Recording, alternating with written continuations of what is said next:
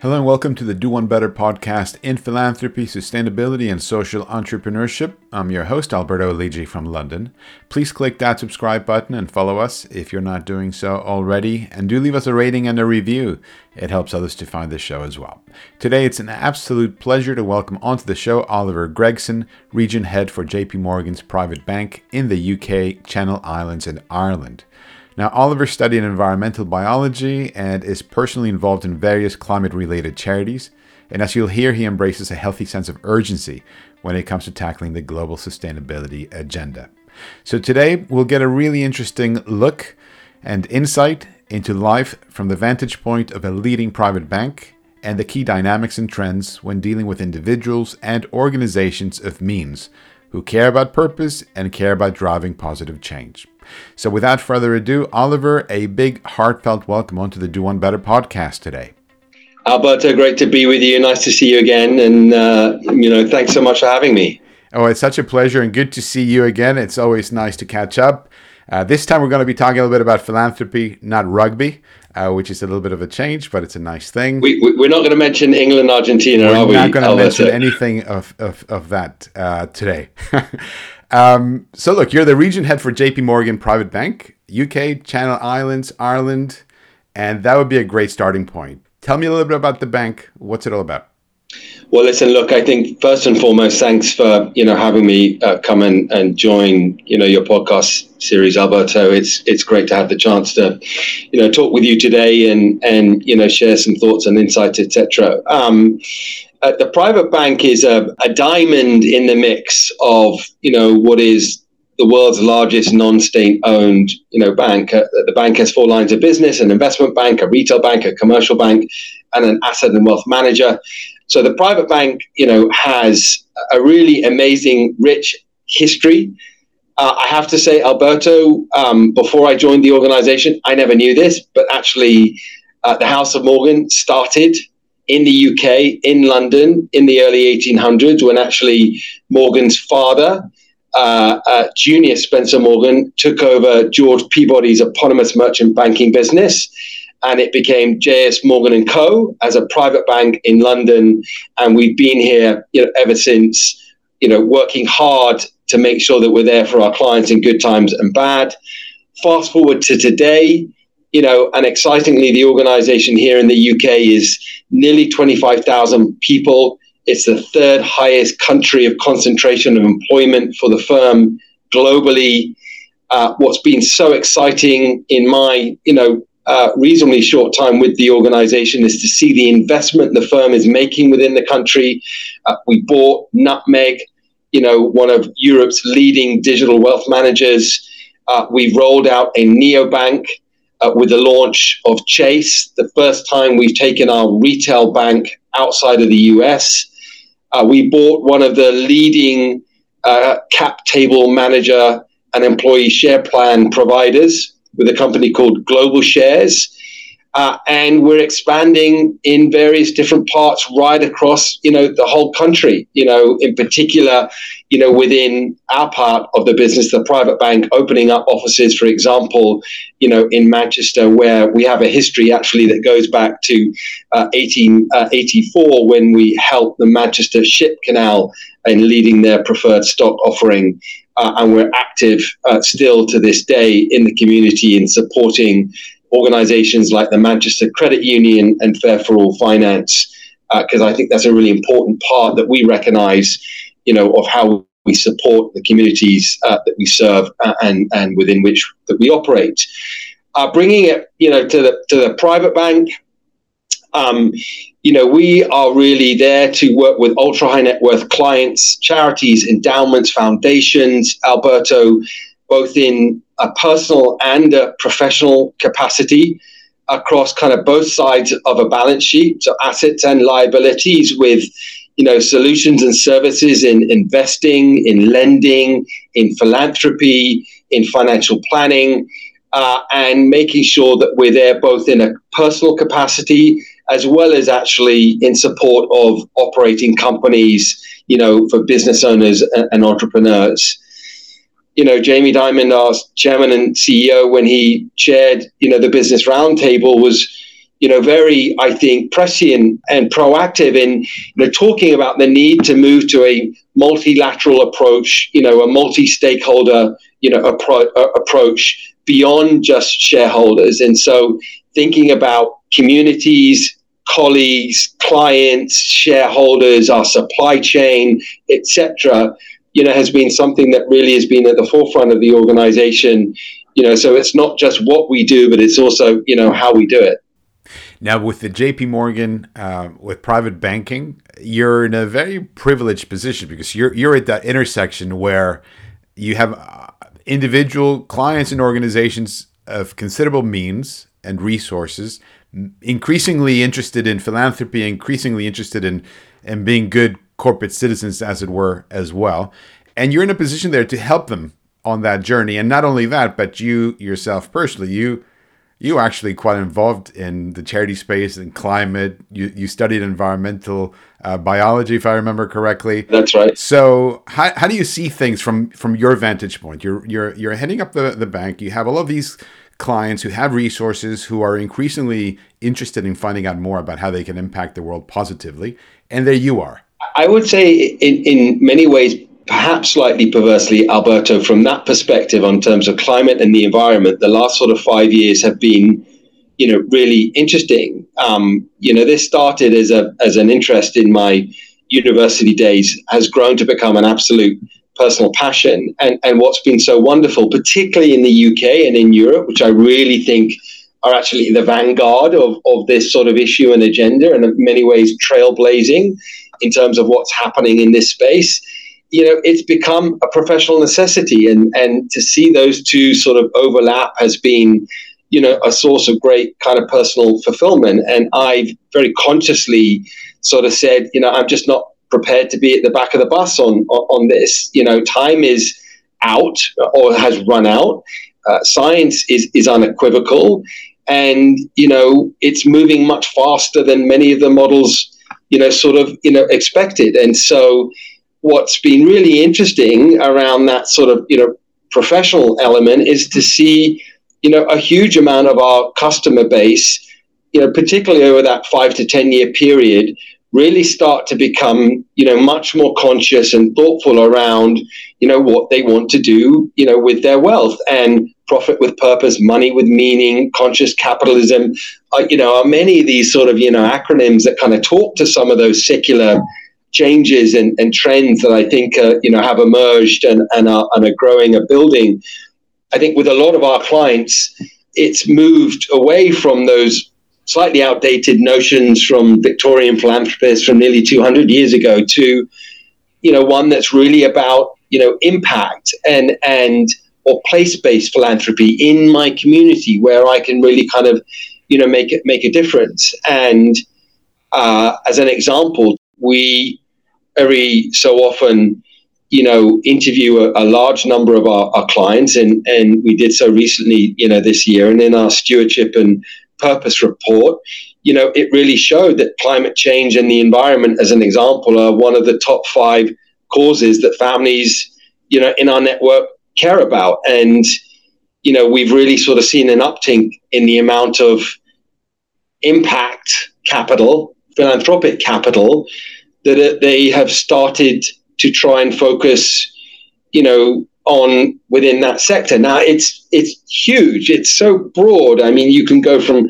conservation to oceans to biodiversity to you know you you can do.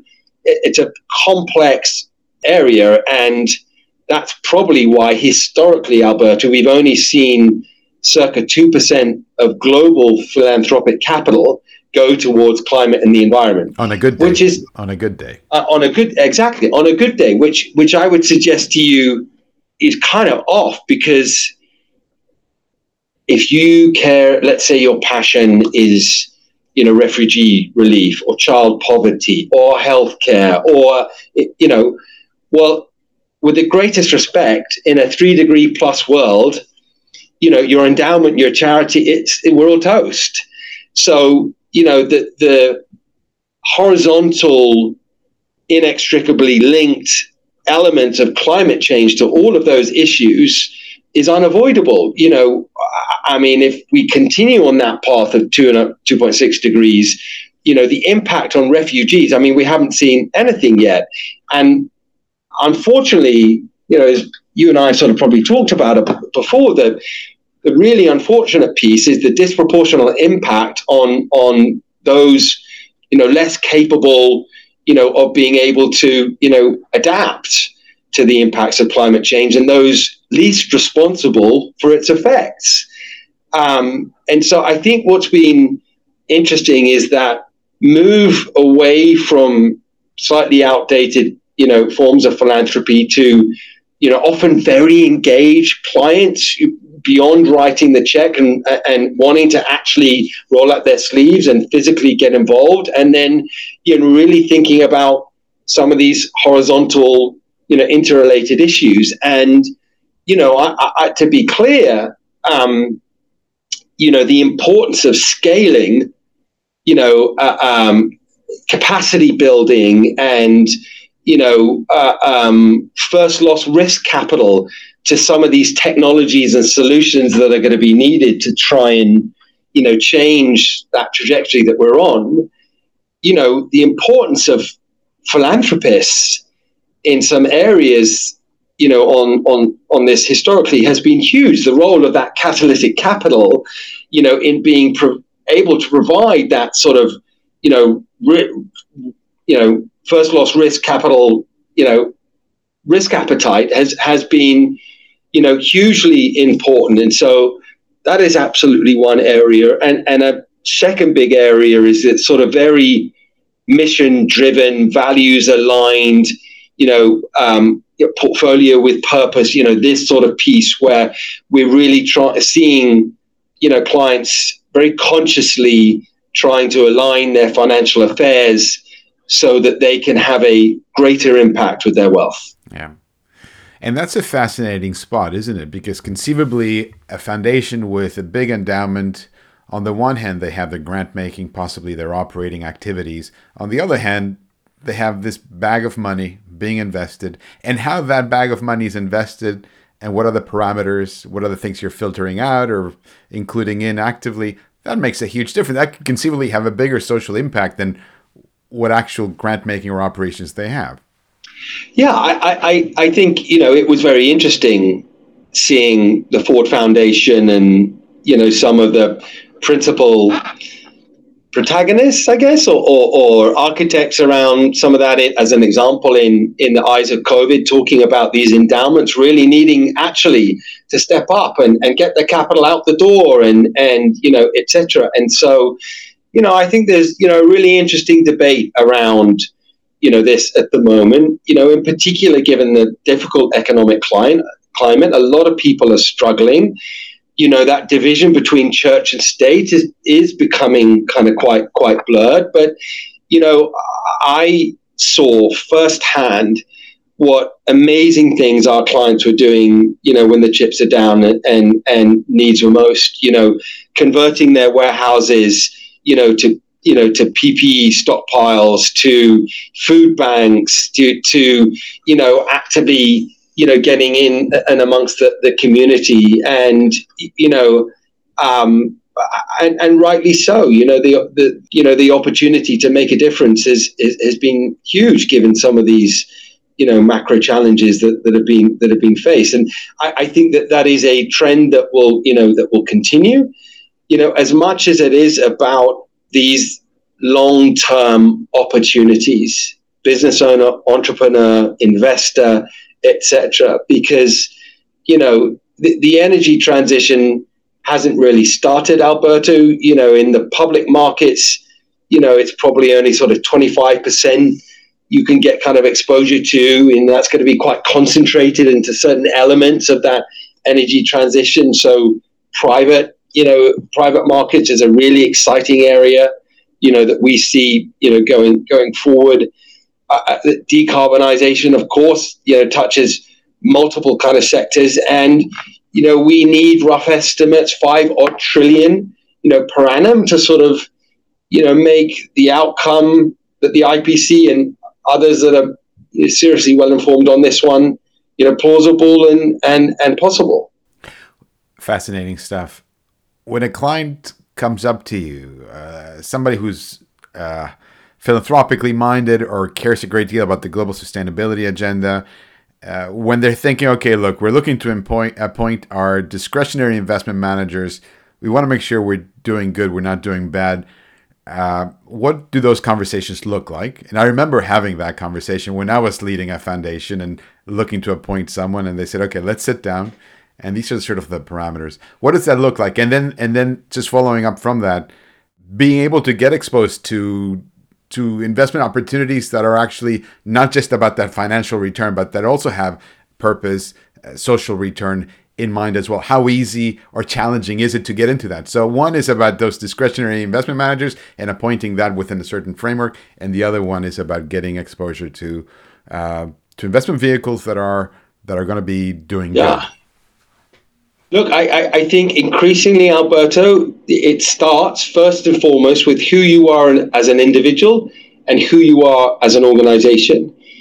And, you know, as someone as you know, for which this is, you know, a personal passion, I think the firm has taken huge efforts in the last five years, you know, on, on this agenda. And, and that is often the starting point you know, in this kind of conversation. What are you trying to do as an organization about things that are important to me?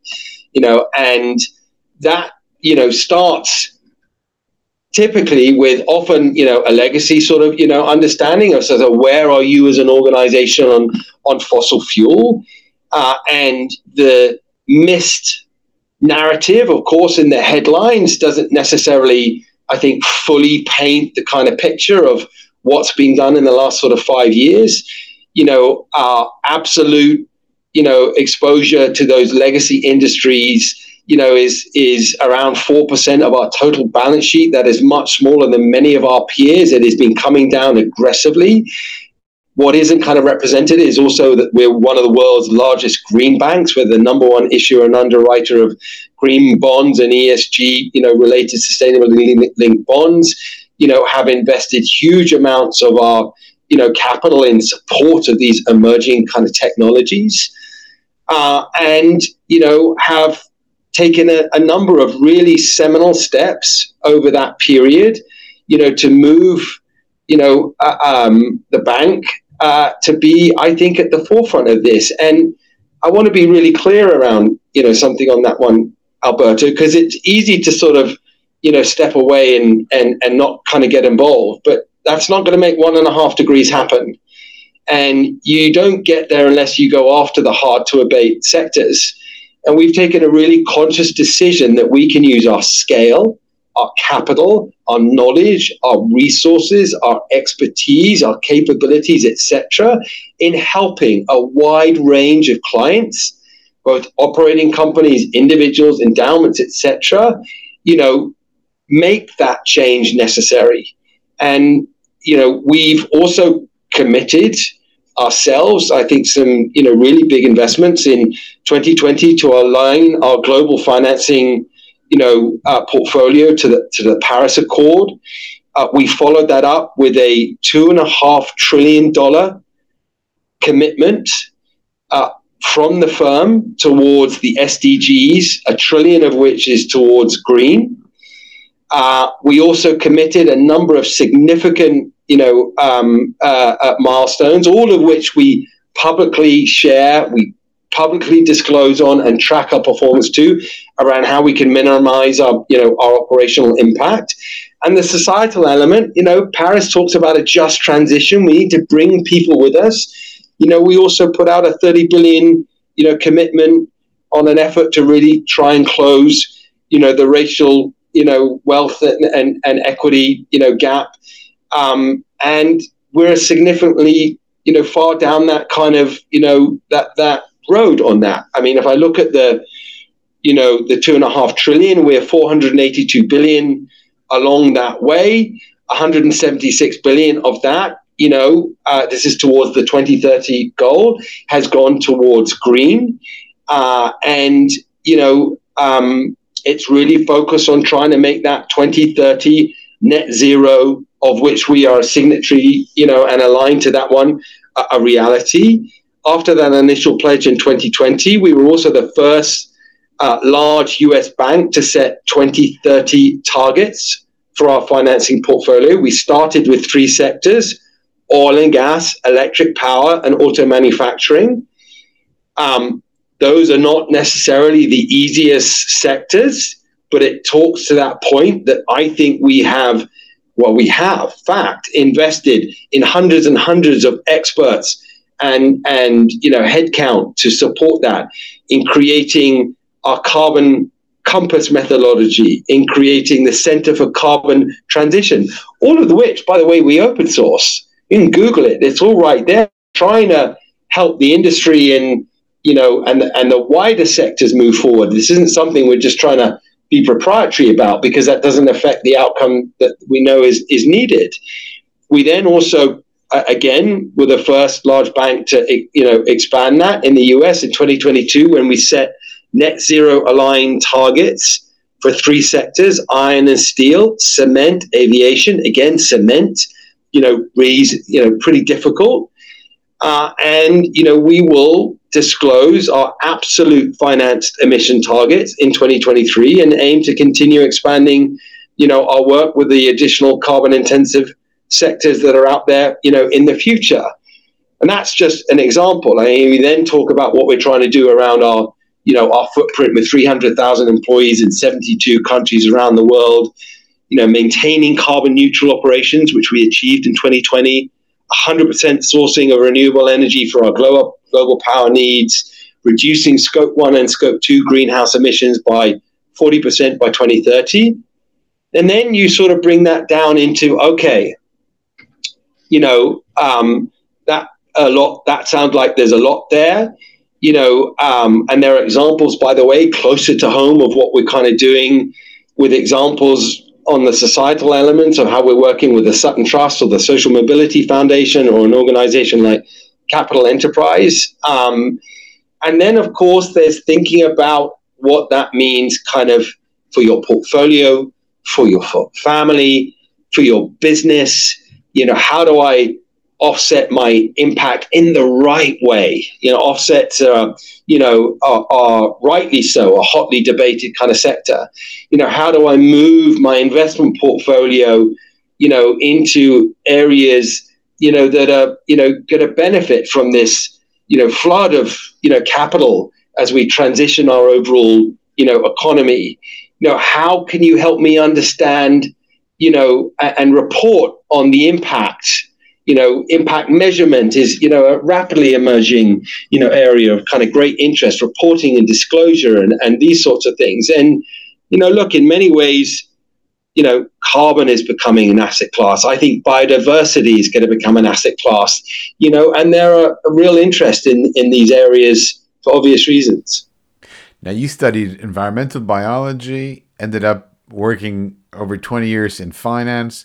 Now I think finance is catching up with, with, with what you studied. Perhaps maybe at the earlier start, at the early stage, not so much.